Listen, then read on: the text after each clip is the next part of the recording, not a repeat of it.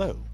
You are listening to the Utah Law Podcast, a program that explores and explains Utah law, paying particular attention to the unique aspects of our law, but also informing the listener of basic yet important parts of law in the Beehive State. This is the second and final episode of a two part mini series looking at the law of hearsay in Utah.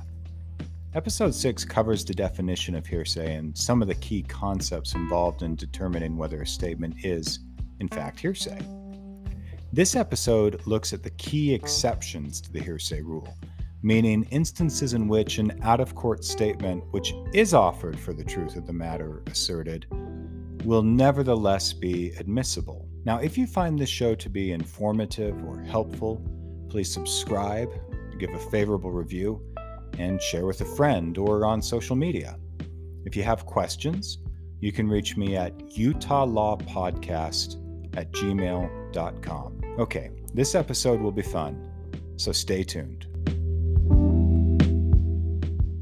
The basic idea, the mythology, if you will, or the theology, depending on how you look at it, but the basic idea behind hearsay law is that out of court statements are not reliable or are generally not reliable. So we don't want them admitted into evidence.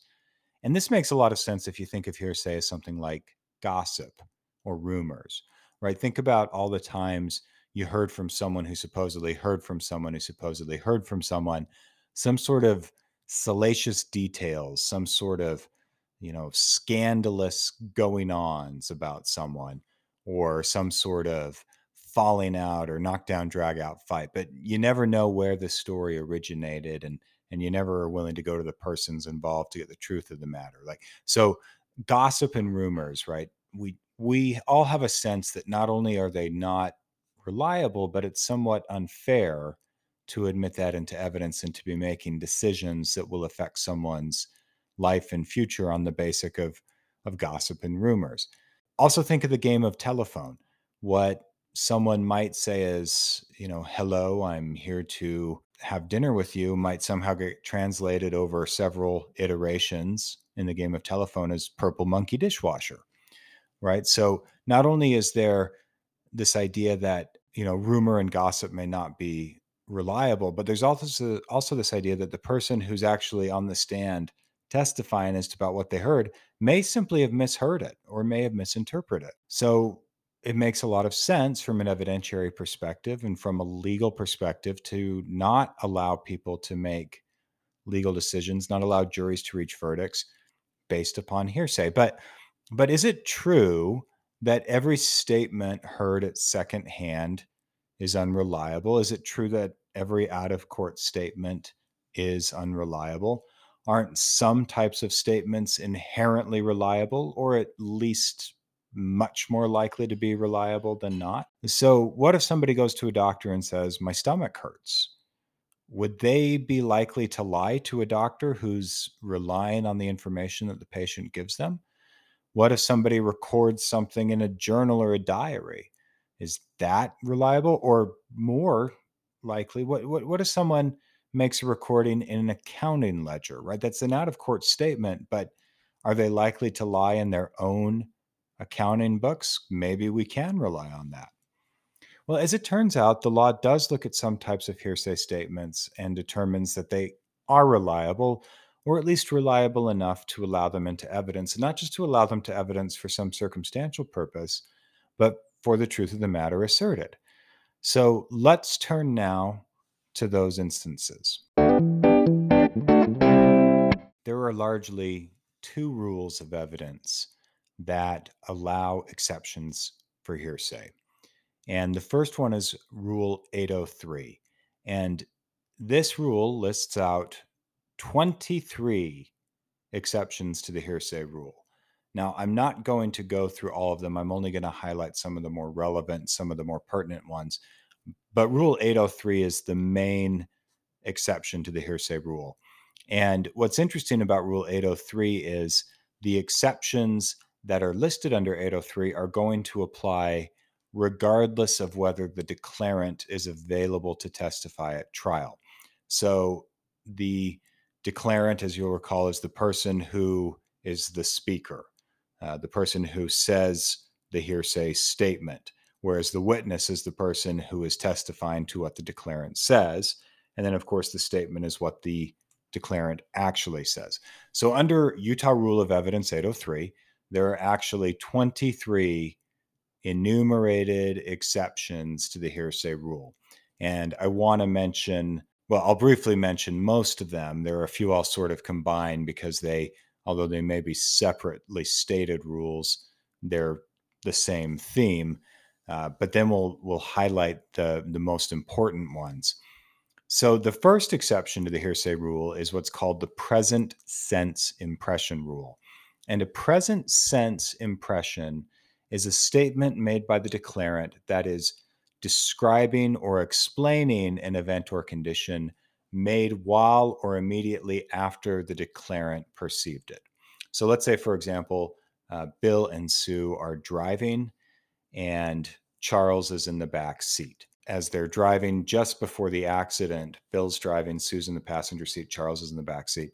Sue says to Bill, You're driving over the center line and Charles is called to testify on, on the stand. You can argue that that meets the present sense impression rule because Charles's testimony is as to what Sue was describing or explaining an event or condition, and the statement was made while she was perceiving it. So as she's watching the car drive over the center line, she says, Bill, you're driving over the center line. So that's a present sense impression. The next exception is called the excited utterance. And this is probably the second biggest exception to the hearsay rule. And excited utterance is, quote, a statement relating to a startling event or condition made while the declarant was under the stress or excitement that it caused, close quote. Now, the important thing about the excited utterance rule is that it doesn't have to be made immediately at the time of the startling event, just so long as the declarant is still under the stress or excitement of the event. So if someone, let's say, is in a car and they say, I'm really, really scared, or they say, I'm really, really scared because something startling happened, like this, the car skidded, right? Car skids, then the declarant says, Oh, I'm scared. That's going to meet excited utterance. We're going to revisit excited utterance and look at some of the cases that interpret this rule. Uh, another exception is called the then existing mental, emotional, or physical condition. And this is a statement of the declarant's then existing state of mind, such as motive, intent, or plan, or emotional, sensory, or physical condition, but importantly, not including a statement of memory or belief. Then existing mental, emotional, or physical condition is often subsumed by the excited utterance or present sense impression rules. You actually tend not to get a lot of cases interpreting this, but it, but it is an exception to the hearsay rule. Okay, here's a big one statement made for medical diagnosis or treatment. So, a statement that is one, made for and is reasonably pertinent to medical diagnosis or treatment, and two, describes medical history, past or present symptoms or sensations, their inception, or their general cause. Now, what's not included in this record is, or in this exception, is to whom the statement is made, right? So this can be made obviously to a physician, but it could also be made to other healthcare providers. And it could actually be a statement that's made to just a, a, an average person. Hey, Joe, I really need to get to the hospital. My stomach's hurting. That would be admissible to say that their stomach's hurting. We'll revisit this one in a little bit as well. Another exception is a recorded recollection. So if someone makes a record on a matter that they once knew about but can't recall enough to testify live in court, they can actually look back at the recorded recollection and then they can they can it can be admitted into evidence. So a good example of this is you know if someone has a journal and in the journal entry it says today i went to the store and at the store i saw bill. And on the stand they just can't recall whether they saw bill at the store. Uh, their journal may be admissible. All right probably the biggest exception to the hearsay rule at least in terms of actual day in day out litigation uh, we call it business records, but it's actually called uh, in the rule records of a regularly conducted activity. So, what this exception applies to is a record of an act, event, condition, opinion, or diagnosis, and there's some conditions. If the record was made at or near the time by someone with knowledge, the record is, and this is key, the record is kept in the course of a regularly conducted business activity or activity of the business, organization, occupation. That's a regular practice, and making the record was a regular practice of that activity. And then the record itself is shown to be genuine and authentic, right? So if you have a record that's made at or near the time by someone with knowledge and it's kept in the regular course of business, then these are generally going to be admissible. So, for example, if a business always has a practice of issuing a receipt, a receipt's probably going to be admissible for the truth of the matter in the receipt that money was paid for a good delivered. Likewise, accounting ledgers. If if you have someone who can say, yes, we always enter our accounting like this, that's probably going to be admissible under the hearsay rule. In personal injury litigation, the number one business record is going to be the medical records of the healthcare providers who treated the plaintiff and you'll note that that that exception specifically says a record of an act opinion or diagnosis. And keep in mind that a lot of what healthcare providers do is they make diagnoses and they form opinions. And because they keep records of what they do that's generally going to be admissible under the exception of the hearsay rule. Now there's a related rule to the business records rule and that's the absence of records. So you know you can actually have the absence of records be used as evidence. So let's say, for example, that you know a doctor's testimony is that every time a patient comes in, I make a record of it. And let's say the patient says, I came in on January 5th. And the doctor says, I have no records from you from January 5th. You could actually introduce that absence of records as evidence that the patient did not come in for medical treatment that day. There are a few other somewhat related record or exceptions to the to the hearsay rule related to records. So just as there's a what we call a business records, there's an exception to the hearsay rule for public records. So if you have a public office that generates records, so long as the the record is made by uh, a person who has knowledge and is made by someone who has a legal duty to report, then those records are generally going to be admitted. Now, one of the big exceptions to this exception. Oftentimes, police reports are inadmissible, even though they might fall under the definition of public records or business records. And they're going to be inadmissible in many circumstances because the legislature has said through statute, police reports shall not be admissible in these types of circumstances. Related to the public records exception are uh, vital statistics, so birth certificates, death certificates, marriage certificates, uh, very often uh, come in. Likewise, the absence of a public record can be an exception to the hearsay rule. Related to this are records of religious organizations concerning personal or family history, uh, certificates of marriage, baptism, or similar ceremonies, even if they're not issued by a public office, so a, a church or a nonprofit organization family records. So, a statement of fact about personal or family history contained in a family record, such as a Bible, genealogy, chart, uh, interestingly, engraving on a ring, inscription on a portrait, or engraving on an urn or burial marker.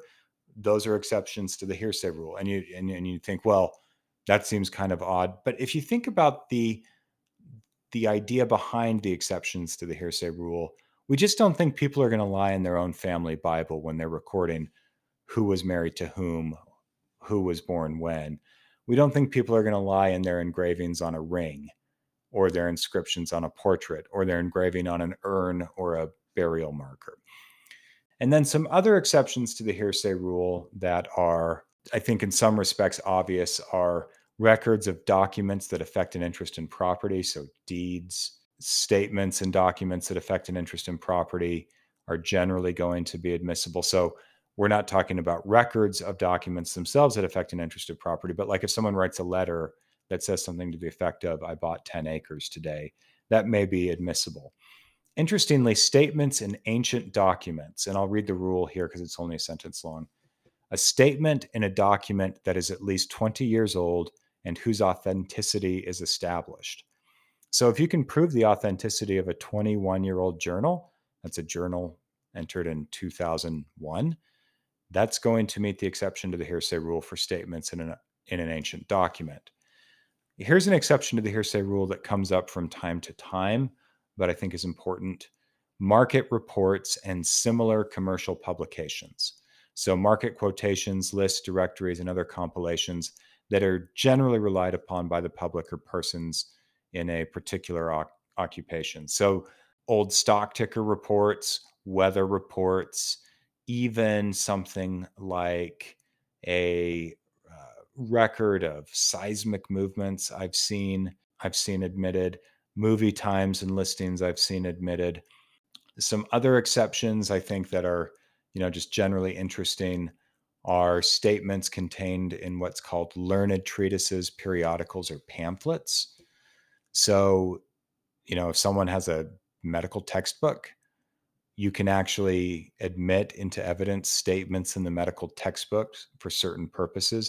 It doesn't come up too much, but uh, it can be done. Likewise, things like court records, judgments, previous convictions, those will generally fall into the exceptions to the hearsay rule. Again, the idea being that we're going to be pretty comfortable that a court judgment is reliable. So that's a very kind of whoosh, very quick overhead look at some of the exceptions to the hearsay rule. But I, I think the important things to keep in mind here is Rule 803 and the exceptions to the hearsay rule are all about what types of statements do we generally consider to be reliable. And so think about excited utterances or present sense impressions. These are statements that people sort of make without premeditation, without thinking. They're not necessarily subject to retrospective interpretation. They're not necessarily subject to uh, to spin or, or whitewashing. So if, if someone is at a parade and sees someone falling from a rafter and says Joe's falling from a rafter, you know, we we just tend not to think that they're likely to lie about that. Likewise, if they go to a doctor and say, I got shot, I need help, we think that's probably going to be true. We don't think people lie to the family Bible. We don't think people lie to the engravings on wedding rings. Now, they might, but the law at least presumes that they wouldn't, or at least that it's so unlikely that the statement is going to be reliable enough to at least let the jury decide, let the fact finder decide. Attorneys, when they make their arguments, very often will say, okay, members of the jury, you've had admitted into evidence the statement of Joe while he was in the car. Think about whether you you want to give credibility or weight to that testimony. Maybe he's misremembering what his sense of mind was at the time. Maybe he was so startled by what was going on, he couldn't think straight. And maybe the jury looks at that and says, Yeah, we don't believe it. What's interesting, though, is that the hearsay rule is not saying to the jury, you have to accept these for the truth of the matter. It's just saying that we are going to allow them to be offered into evidence. So the jury is always the judge of fact. They make the determination as to whether evidence that's offered is reliable and is ultimately true or not. They weigh the credibility, they weigh the persuasiveness of it.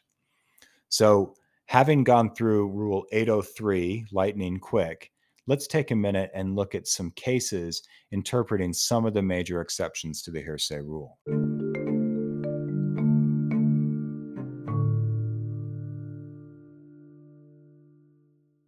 Okay, the first case I want to look at is called Tripp versus Vaughn. And this is a 1987 case from the Utah Court of Appeals. And this case was all about foreclosure. So, what happened was there was a mortgage loan uh, to the extent of about $1.2 million, and the borrower got behind on payment. This was a, a land developer back in the 80s. And there was foreclosure and there was a lawsuit about how much more the debtor owed after the the property had been sold. So at trial, A man by the name of Howard Carroll, who was the executive vice president of the bank, testified that the original principal on the loan was $1.2 million, but that it wasn't all extended by one bank. Several different banks had participated in this $1.2 million loan. And then Mr. Carroll testified that the total interest due on the loan was about $340,000. So this was in the 1980s. That was a lot of money then. It's hardly anything now, thanks inflation.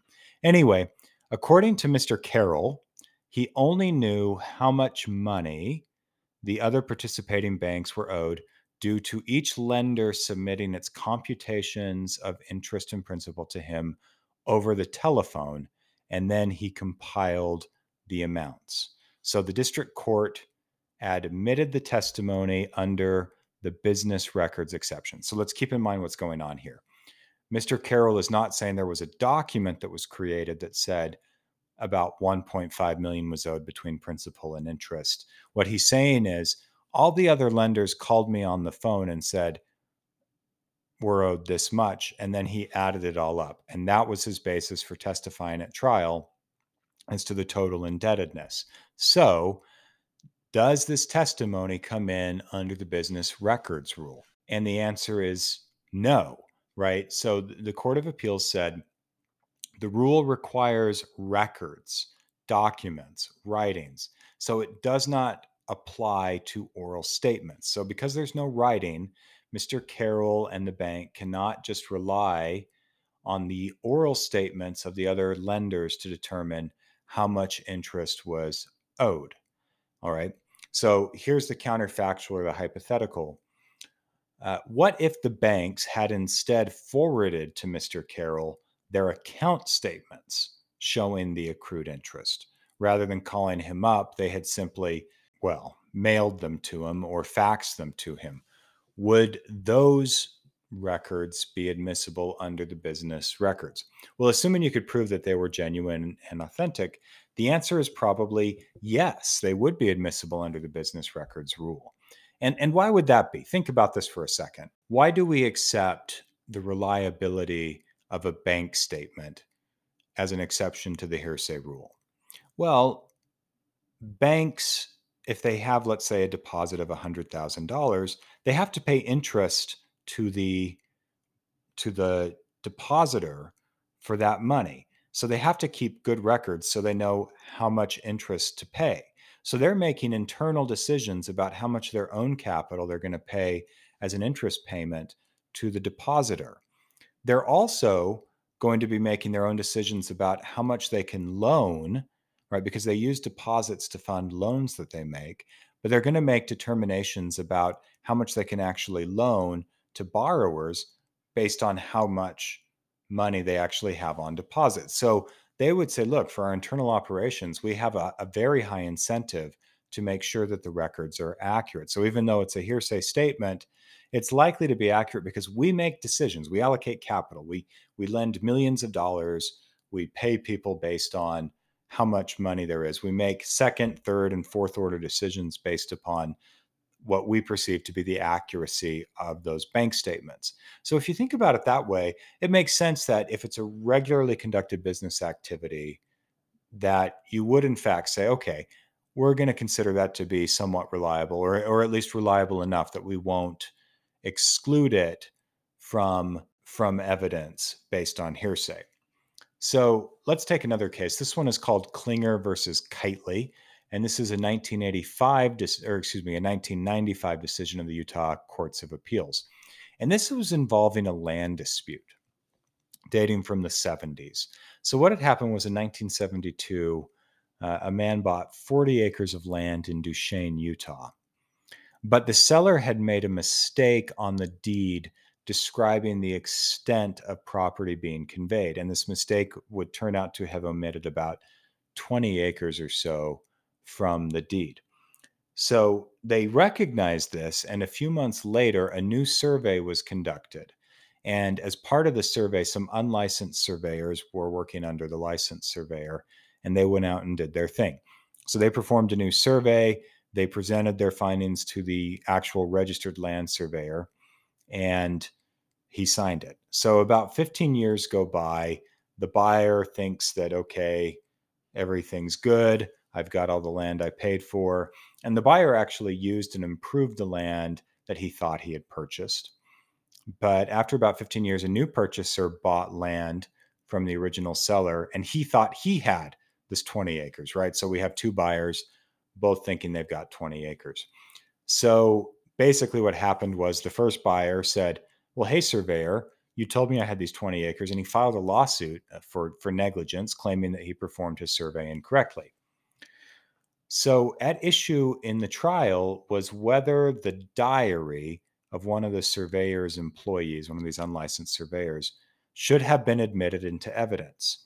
So, this guy who kept the diary actually died before trial, but there was this diary that recorded, you know, he, he recorded in his diary every day what he went out and what he did and some of his conclusions and opinions. And the diary contained records of who had hired the unlicensed surveyor, which was relevant to the question of whether the surveyor who had been sued for negligence would be liable, right? So this is a okay, what what I'm saying is your employees made a mistake and the guy who's being sued, the surveyor said they weren't my employees and the diary said I was working for the surveyor. Right? So that's going to be pretty relevant to the question of of, of who should be liable. Now, the district court excluded the diary. Should it have been excluded? And the answer is no. The court found that this diary should have come into evidence because there was testimony that the man who kept this diary kept it regularly and recorded essentially everything he did and all the surveying team, all that they had done. So there was evidence of its trustworthiness. So this would meet the the the, the regularly conducted business activity exception. And it did note I was hired by the defendant to go out and survey this land, and I did. So that's going to be relevant to the question of whether it's a business record. And ultimately, the court decided it is admissible. So here's another case. This is from 1987. We have a lot of 80s cases. This one's called O'Brien versus Rush. And the issue here was how do we determine how much depreciation a motor vehicle had over a course of years. And the question was Is Kelley's Blue Book admissible for purposes of determining the value? And the answer is yes. And that's going to fall under that exception for uh, statements that are market reports or similar commercial publications. So they would say, and the court, in fact, did say, Auto dealers, accountants, professionals of that nature rely on Kelley's Blue Book valuations when they're making their determinations as to how much something is worth. So, therefore, it meets that exception to the hearsay rule. Uh, after the rape, it was noted that the girl was crying and was in a highly nervous state. When she then made these statements to the witnesses, a police officer, a child social worker, and a nurse. And obviously, these statements were made to these witnesses after the rape had happened, several hours after the rape had happened, in fact. And the testimony surrounding, or the, or the facts surrounding the statements were not that she was wild or hysterical or crying or sobbing, but that she was nervous, that she was withdrawn, that she was, you know, exhibiting all the symptoms that you would expect uh, someone in her situation to exhibit. And they all testified to these facts, and the defendant objected and claimed that this is hearsay and then appealed after his conviction. So the question is Are these statements that the girl made to these three witnesses admissible? And, and the court, the Supreme Court said, yes, they are. They're admissible as an excited utterance. And I think that this fact pattern really does illustrate well how the excited utterance rule works. A lot of people think, well, excited utterance means something startling happens, there's an explosion, and the statements at question are being made immediately, right at the time the startling event, as it's called, is going on. And the court says, yes, those are excited utterance, but that's not the only class of excited utterance. The court says the question is if the trial court judge finds that the statements were made while the declarant was under the stress caused by the event, then it's still going to be an excited utterance. So even though they're made after the event, the question is are are the statements made while the person is still under the stress? And if it's done while they're under the stress, then it's admissible. And they looked at the facts of this case and they said, look, the girl wasn't hysterical. She wasn't sobbing. She wasn't wailing. She was making these statements in response to questions. So she was being asked something and then thinking about it and then responding. But this can still be an excited utterance if she's still under the stress of the event. And the surrounding testimony was that she was nervous, she was withdrawn, she was uh, almost kind of sulking. I, I don't know if that's quite the right way, but that's kind of how I envision it. But she clearly wasn't acting the way you would expect a normal nine year old girl to act, especially if she had not experienced something so traumatic as a rape. So the fact that she's acting different, acting unusually, even though she's not, you know, waving her arms around, flailing, that still meets the definition of the excited utterance. And those statements will be admissible at trial under that exception to the hearsay rule. So the next case is one called State versus Barber, and this is a Utah appellate court case from 1987, and this is a 1980s case if ever there was one. So what had happened was Gene Barber was convicted of retail theft, which is more than shoplifting because you're taking more than there, there's a dollar limit. If you go above a certain amount, a thousand dollars, it becomes actually a second degree felony. And you can tell it was an 80s case because this involved ZCMI, the old ZCMI department store. So, what had happened was a security guard observed Mr. Barber and his two sons, eight and 10, outside of the ZCMI. And essentially, they, he caught them with bags full of Cabbage Patch dolls. And those of you who were alive in the 80s might remember the Cabbage Patch dolls. They were a, a big thing, a big ticket item, and everybody wanted to get them for Christmas or whatever. And so when the security guard catches Mr. Barber with the Cabbage Patch dolls, his youngest son, who was eight years old, said, I didn't want to do this. My dad made me do this, which is kind of funny and tragic at the same time when you think about it. But that statement of the eight year old was admitted into evidence at his father's trial. Should it have been admitted? And the answer is yes. This qualifies as an excited utterance because one, it was made while a startling event occurred, right? That's being caught by the security guard. That's a startling event. Two, the statement was made while the child was under the stress of it, right? Right as soon as he was confronted, he said, I didn't want to do this. My dad made me do this. And three, the statement related to the stress of the startling event, right? Because he's talking about how he didn't want to be involved in the in the thing that the security guard had caught him for. So I think that's a very good example of a excited utterance. Okay, one more case from Rule 803, and then we'll look at the next exception to the hearsay rule. And this is a more recent case. This is from 2003, and it's an appellate court case. It's called State versus Sloan. And so, what had happened was a child began seeing uh, an LCSW, a licensed clinical social worker for depression and anxiety. And during the clinical interviews, and, and the workup, the child reported to the LCSW that Mr. Sloan had been sexually abusing her. So Sloan's identified as the perpetrator, he's arrested, and he's tried. Is the statement from the child to the LCSW going to be admissible? Right. And so the the answer is yes, because the statement was made for purposes of diagnosis and it thus falls under the exception under Rule 803 of statements made for medical treatment, essentially. All right, that was Rule 803. And Rule 803 is where most of the work of the hearsay exceptions are being done. But there are a few more exceptions, and those are contained in Rule 804. But there's a, a key caveat to Rule 804. And 804 contains exceptions that are only applicable if the declarant is unavailable as a witness. Right. So all the exceptions we just went over in 803, it doesn't matter if the declarant is available to testify or not. 804 deals with rules or exceptions where the declarant cannot testify. And there are only four exceptions here. But before we get to those exceptions, we do have to talk a little bit about what does it mean for the witness to be available to testify. And there's essentially five ways that a witness can be unavailable to testify. So, one is that they cannot be present or they cannot testify at the trial because of death or because of an infirmity such as physical or mental illness, right? So, if someone's in the hospital on life support. We're not going to say that they're available to testify. If they've been declared mentally ill or they are mentally ill, then they're not going to be available to testify. But there are there are there are four other ways that a, a witness may be unavailable for purposes of these hearsay exceptions. If they're exempted from testifying because a privilege applies, and I'm going to talk about that privilege in a little bit here.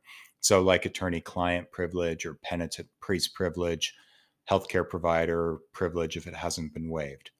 Uh, two, if they refuse to testify about a subject matter despite a court order to do so. Now, in that case, the, the witness may be in contempt of court, but they can't be forced to testify. So if they simply refuse, then we're going to declare them to be unavailable, and these exceptions may be applicable to the hearsay rule. Three, if they say they simply don't remember the subject matter. So let's say we go back to our journal example. We have someone who had written in a journal about all the things they saw on January 5th. And on the stand, they say, I have no recall of what happened on January 5th. Then there, you know, these exceptions may be uh, may be applicable. And then the final is they haven't been able to be brought to trial for some reason. So you try to subpoena them and they just don't show up for trial. In those circumstances, then the then then the exceptions we're going to talk about here may apply. So keeping that in mind, these four exceptions only apply if the witness is unavailable. And the first exception is former testimony. So if if the declarant had previously testified in a same or a different case while under oath, then that testimony is going to be admissible. So, like for example, if they had given a deposition, which is a, an interview sworn under oath in that same case, and they can't come to testify at trial, then that deposition will be admissible in most circumstances. Or if they had tried if they had testified in another case then that testimony will be admissible. All right? The former testimony exception is one that doesn't come up too much and it's pretty straightforward. All right the next exception to the hearsay rule is statement made under the belief of imminent death and so the rule says in a civil or criminal case a statement made by the declarant while believing the declarant's death to be imminent if the judge finds the statement was made in good faith so if someone thinks they're about to die and they say something and you can't get them at trial, whatever it is they said under the belief of an imminent death is going to be admissible as an exception to the hearsay rule. The biggest exception to the hearsay rule under 804 is statement against interest. So if a reasonable person in the declarant's position made a statement that is contrary to their interest, whether proprietary, pecuniary, or criminal interest, then we're going to admit it into testimony. Now, there are some exceptions and marginal rules about this for criminal cases, but essentially, if someone says something that a reasonable person just wouldn't say, and it's against their own interest, we're going to presume that it's true if they're unavailable to testify at trial. And finally, statements of personal or family history, you know, statements about the declarant's birth, adoption, legitimacy, you know, whether their parents were married, ancestry, marriage, divorce, relationships. Um, that exception doesn't come up too often. The big one is the statement against interest. And I want to give a case. This is a, a kind of an interesting case from 2001. And it's called State versus Webster. And what had happened was a man was arrested for the crime of wrongful appropriation of motor vehicles. I didn't know that was a crime either until I looked it up. But essentially, the facts were that he was a car dealer employee and apparently he was driving vehicles off the lot. Now, why you wouldn't just call it theft or grand theft auto, I don't know. But he was moving these vehicles in a way that was criminal and he gets arrested and as it turns out his wife had been driving one of these misappropriated vehicles as well and his wife was arrested and when she was arrested she told the police officer i didn't know it was stolen close quote now this testimony was admitted into evidence against the husband at trial and the wife was unavailable to testify at trial because of the spousal privilege, right? she had the right not to testify against her husband. But she had told the police officer when she was arrested, I didn't know that it was stolen. And so this was admitted at trial as evidence that the car, in fact, was stolen, which is the very thing that the the husband, Mr. Webster, was disputing. So, should her statement, I didn't know this was stolen, have been admitted under this exception to the hearsay rule as a statement against interest? And the court said, no, it should not have been admitted. And the reason it should not have been admitted, it was not against her interest to say that she did not know that it was stolen. If it's true that she didn't know it was stolen, she would have a defense to the charge of receipt of stolen property or theft.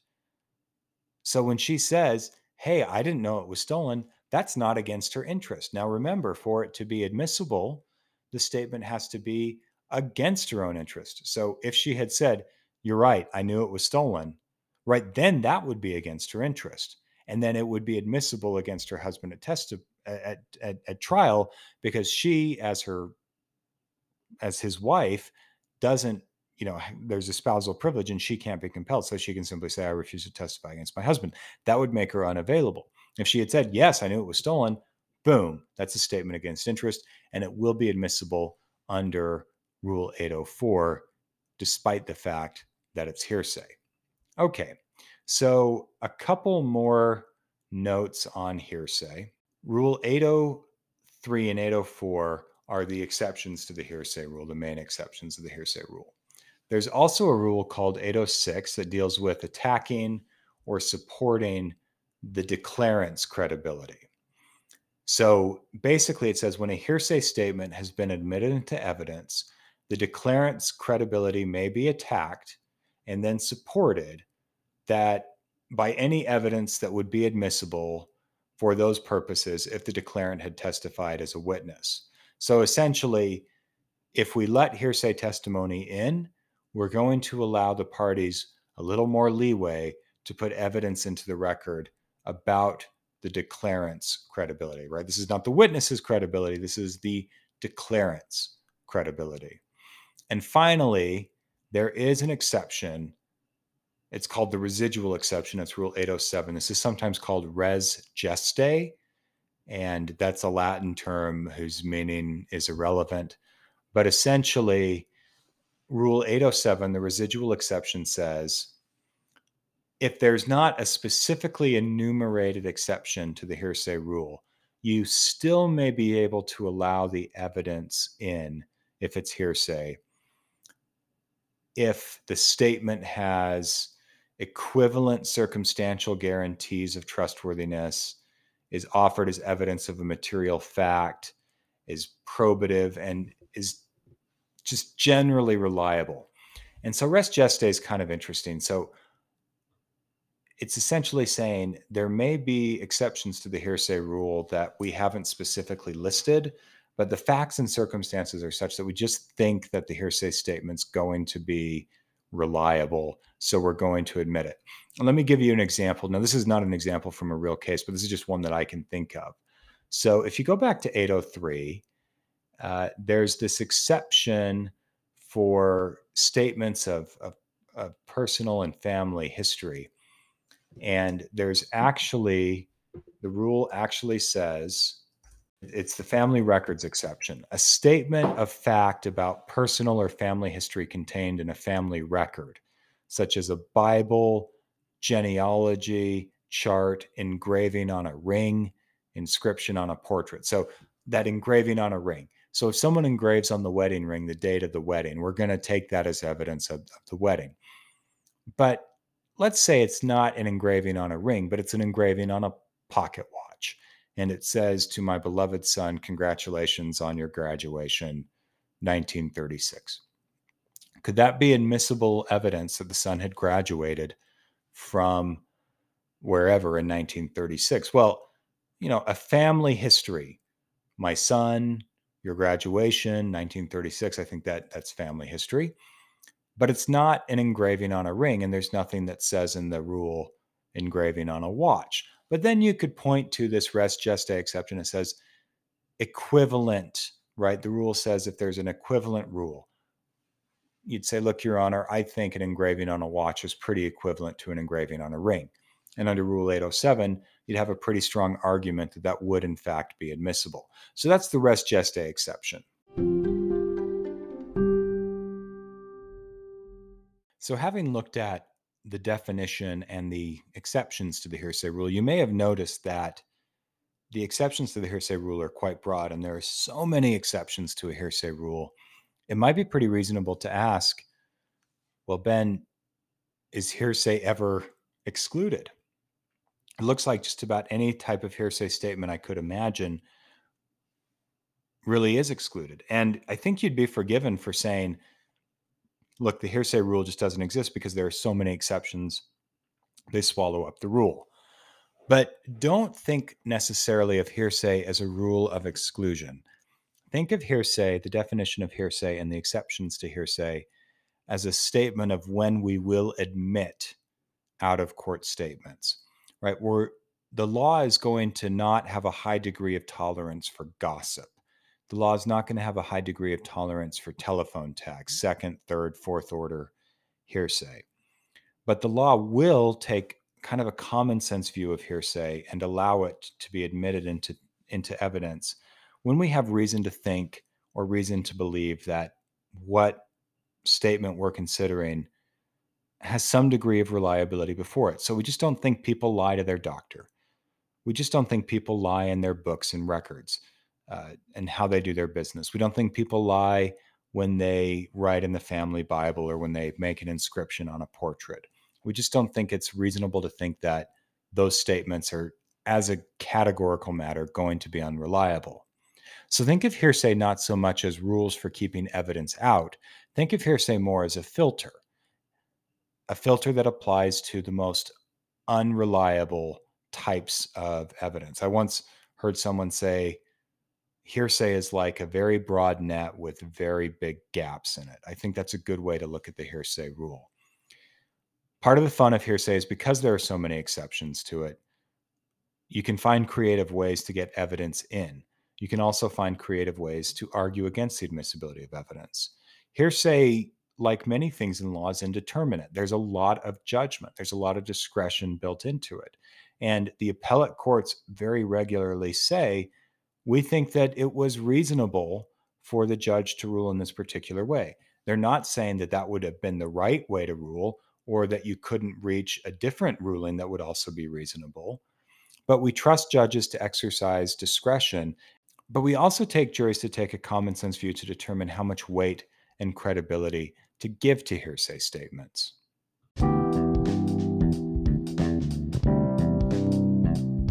Well, I hope you've enjoyed learning about hearsay over these past two episodes. Hearsay is one of those fun parts of law. There's a so many different permutations, so many different hypotheticals that you can think of for how hearsay may or, may not apply. And this is one of the staples of, of a lawyer's education. It's one of those kind of milestones when you begin to get an understanding and a grasp of hearsay is really when your ability to think about law and legal reasoning comes into play. Plus, it's also fun for non-lawyers to, you know, sort of tease through the puzzle of what the hearsay rules actually mean and think about hearsay. And also, I think, I hope you've, when you've been learning about hearsay, apply some degree of skepticism to the types of information and statements you yourself hear and ask yourself, okay, why would I believe this statement I'm hearing at secondhand versus why would I not believe this other statement that I've heard at secondhand? Well, our next episode of the Utah Law Podcast is going to delve back into the controversial aspect of Utah law. In late August 2022, a district court judge in Utah by the name of Keith Kelly issued an injunction prohibiting the state from enforcing its ban on the participation of transgender students in sports that do not match the sport of their native sex. So, prohibiting trans girls from participating in girls' sports and trans boys from participating in boys' sports. Obviously, this ruling attracted quite a bit of comment and controversy, and the law itself attracted quite a bit of comment and controversy. We're going to take a look at that ruling and the reasons behind the ruling in our next episode of the Utah Law Podcast. As always, if you find this interesting, please like, please subscribe, please share with a friend. and stay tuned.